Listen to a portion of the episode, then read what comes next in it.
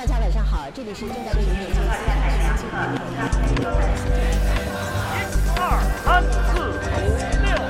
Willkommen zu Merrick's Experts, dem Podcast, der aktuelle Entwicklungen in China analysiert.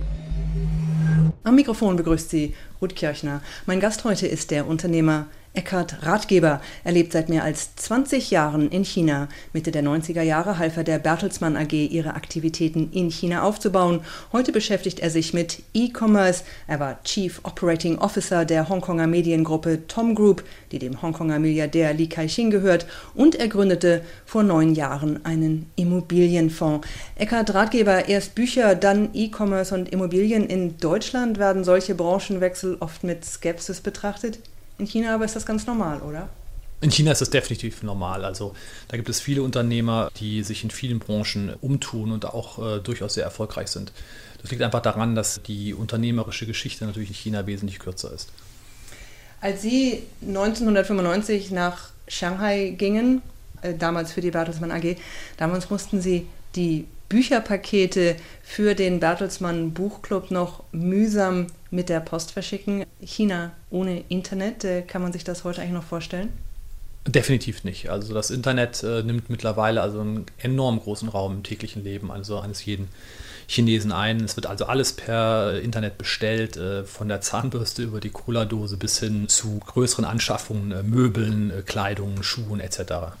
Und Sie, machen Sie das auch? Äh, leben Sie auch sozusagen mit Ihrem Smartphone, mit Weixin, mit WeChat? Äh, buchen Sie alles online und kaufen Sie bei Taobao und äh, Tmall? Ich hätte das tatsächlich selber nicht für möglich gehalten. Also ich bin mittlerweile ein richtiger WeChat-Junkie geworden, weil es ist einfach unheimlich praktisch. Man kommt sofort an alle seine Freunde ran, weil natürlich jeder das hat. Es ist enorm, ja, enorm zeitsparend und wir, ich, wir kaufen auch mittlerweile sehr viel einfach aufgrund der Verkehrssituation in Shanghai definitiv sehr viel über das Internet ein. Wann haben Sie denn gemerkt, dass das Internet in China, E-Commerce insbesondere, dass das mal ganz, ganz groß wird? Da muss ich ganz ehrlich sein, äh, das ist in China mit solchen, mit solchen Entwicklungen immer sehr schwer vorhersehbar, weil es braucht immer eine gewisse Anlaufzeit, bis eine, so eine kritische Masse da ist und dann explodieren diese Entwicklungen meistens.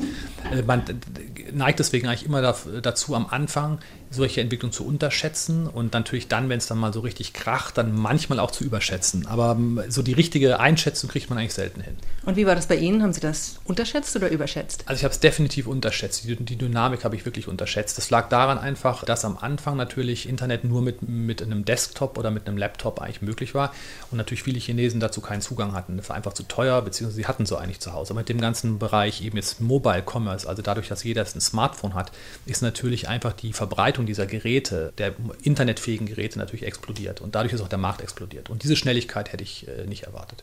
Und ist es auch genau das, was den Markt heute so dynamisch macht, also das Smartphone, oder gibt es noch andere, ich sag mal so typisch chinesische Komponenten, die vielleicht noch dazu beigetragen haben? Also Smartphone, denke ich, ist definitiv die wichtigste Entwicklung eigentlich, weil wenn man damit praktisch eigentlich jetzt fast in den letzten, in den hintersten Winkel äh, Chinas kommt ne? und äh, man tatsächlich eben auch die Angebote jetzt äh, in ganz China verbreiten kann. Gibt es unter den Chinesen vielleicht auch weniger Berührungsängste, was das Internet und auch E-Commerce angeht? Ähm, äh, da sind sicherlich die Deutschen etwas zurückhaltender. Also definitiv. Ich erlebe das ja auch jeden Tag auch im Kreise dann von deutschen oder ausländischen Freunden. Da sind viele Bedenken äh, wesentlich größer, also Hinsicht auf Datensicherheit, äh, Kreditkartensicherheit etc., pp, Bezahlung und so weiter da geht man in China doch definitiv also wesentlich lockerer und, sag ich mal, aufgeschlossener mit um. Wenn Sie sagen aufgeschlossener, vielleicht auch blauäugiger oder denken Sie, dass äh, die Systeme in China da genauso sicher sind wie in Deutschland? Äh, definitiv auch blauäugiger, aber das natürlich auch immer so die Erwartung da, dass der Staat im Hintergrund das natürlich irgendwie alles im Griff hat. Also, äh, dass diese Dinge, diese Betrügereien im großen Ausmaß in China nicht passieren können, weil natürlich auch das Internet, das weiß natürlich auch jeder, äh, extrem stark überwacht wird.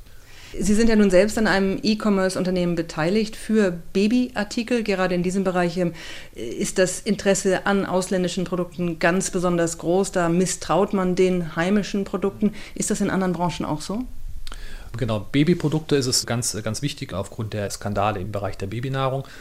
Aber auch in anderen Bereichen, also ist man äh, ausländischen Produkten gegenüber extrem aufgeschlossen. Also sehr viel auch wiederum im Bereich eben von verschiedenen Genussprodukten, äh, Wein, aber auch verschiedene Nahrungsmittel und so. Da wird auch relativ viel eben importiert. Äh, sehr stark auch aus Japan zum Beispiel. Also ich kenne das noch aus China, dass äh, die Leute vor allen Dingen auch Küchenmesser aus Deutschland immer kaufen wollten. Haben Sie solche Erfahrungen auch gemacht? Ja, also Küchenmesser und Küchengeräte, Töpfe und solche Geschichten. Ja, das sind beliebte Mitbringsel, äh, die man äh, aus Deutschland mit nach Hause bringt und an Freunde verschenkt. Einfach weil der Eindruck ist, dass es halt eben besonders hochwertig und äh, eigentlich so eine der Markenprodukte aus Deutschland ist. Wie ist es denn, wenn jetzt äh, ein deutsches Unternehmen, vielleicht auch ein Start-up sagt, der chinesische Internetmarkt ist so riesig, äh, da sind riesen Chancen. Was würden Sie solchen Unternehmern raten? Gibt es da Platz für ausländische Unternehmen auf dem chinesischen E-Commerce-Markt? Also es gibt immer wieder äh, Versuche, im chinesischen Internetmarkt auf Fuß zu fassen von ausländischen Unternehmen. Äh, man muss natürlich ganz realistisch sagen, dass der Wettbewerb einfach wirklich knallhart ist und ähm, dass es sehr schwer ist für ausländische Unternehmer oder gerade auch Internetunternehmen, den chinesischen Konsumenten einzuschätzen.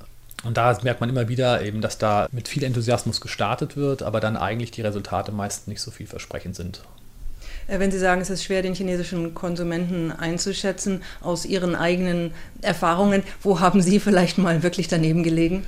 Ich habe äh, ganz, ganz häufig daneben gelegen. Also zum Beispiel, äh, was ein Internetkonsument zum Beispiel in Deutschland vielleicht schätzt, ist eine relativ klar gegliederte, sauber strukturierte Website, wo man sich sehr leicht zurechtfindet.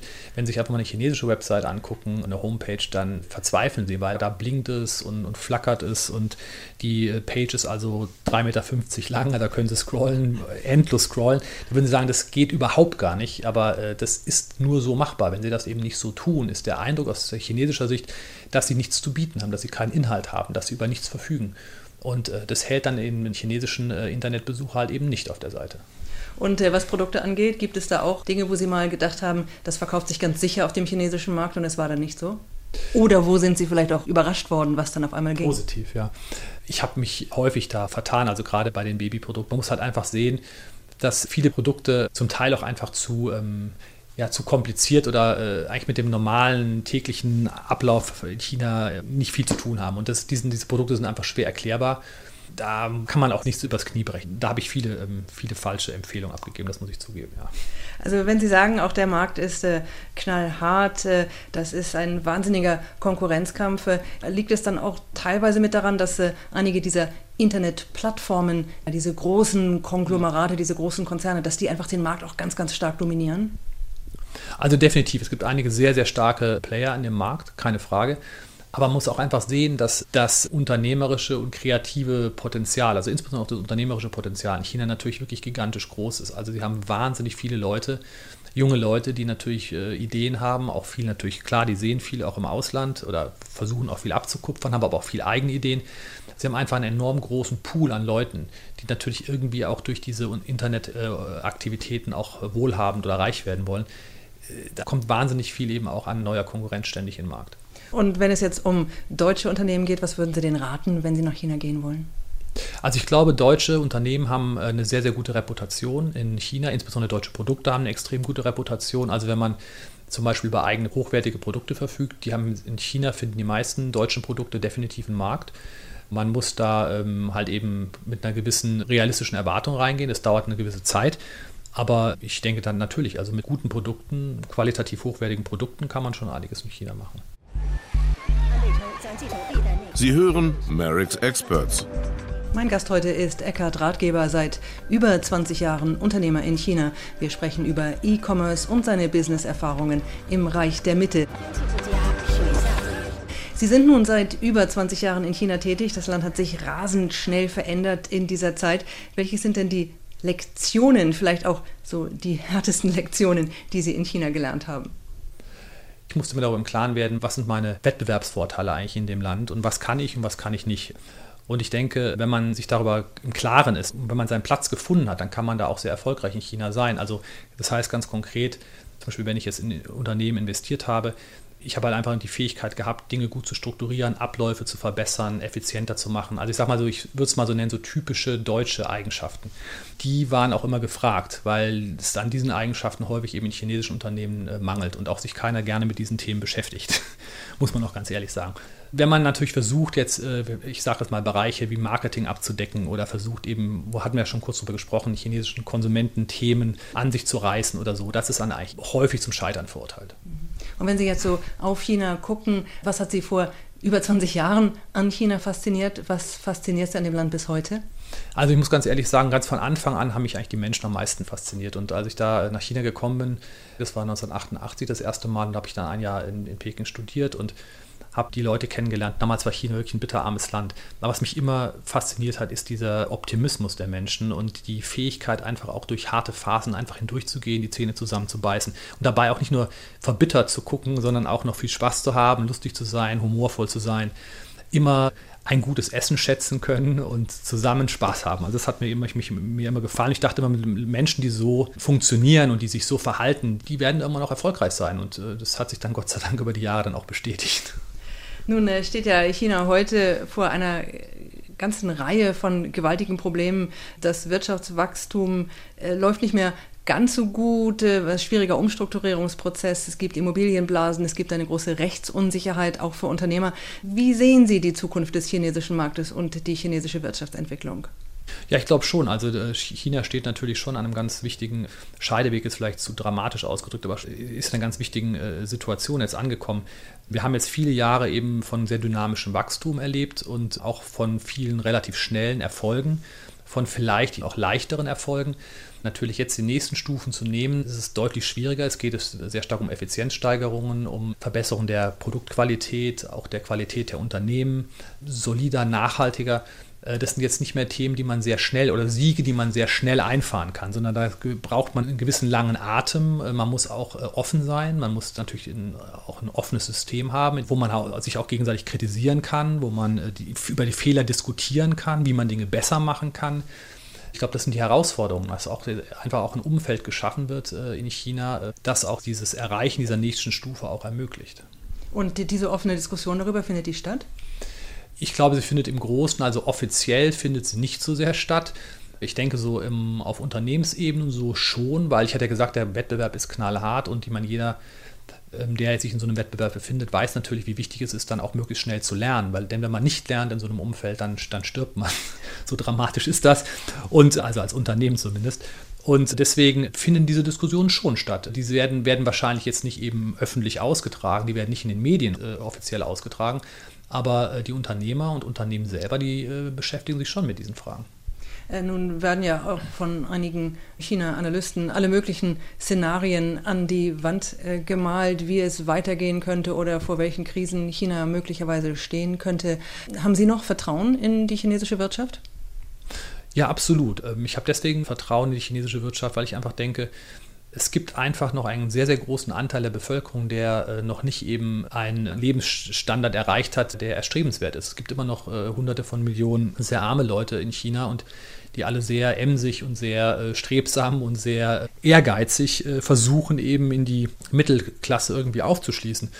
Und, äh, und, da ist schon noch eine große Dynamik da. Und die Gesellschaft hat schon noch diesen, diesen Drang und diese Dynamik. Also deswegen glaube ich schon, dass für die nächsten Jahre durchaus China noch gut wachsen kann und sich auch so auf die Wirtschaft auch sich sehr, sehr gut entwickeln kann. Dann lassen Sie uns ganz zum Schluss nochmal auf das Internet kommen. Und äh, wenn Sie diesen Satz jetzt zu Ende führen sollten, in fünf Jahren ist Chinas Internetmarkt immer noch der größte der Welt, aber aber noch schwieriger für ausländische Unternehmen zu erschließen. Dann wird es einige so große Giganten geben. Äh, ich denke, die werden auch wahrscheinlich weltweit eine, Rolle, eine große Rolle spielen. Eckhard Ratgeber, herzlichen Dank. Das war der Unternehmer Eckhard Ratgeber, seit über 20 Jahren in China tätig. Am Mikrofon verabschiedet sich Ruth Kirchner. Danke fürs Zuhören. Sie hörten Merrick's Experts, ein Podcast des Mercator Instituts für China-Studien in Berlin. Merrick's gehört weltweit zu den größten Instituten für unabhängige und praxisorientierte China-Forschung.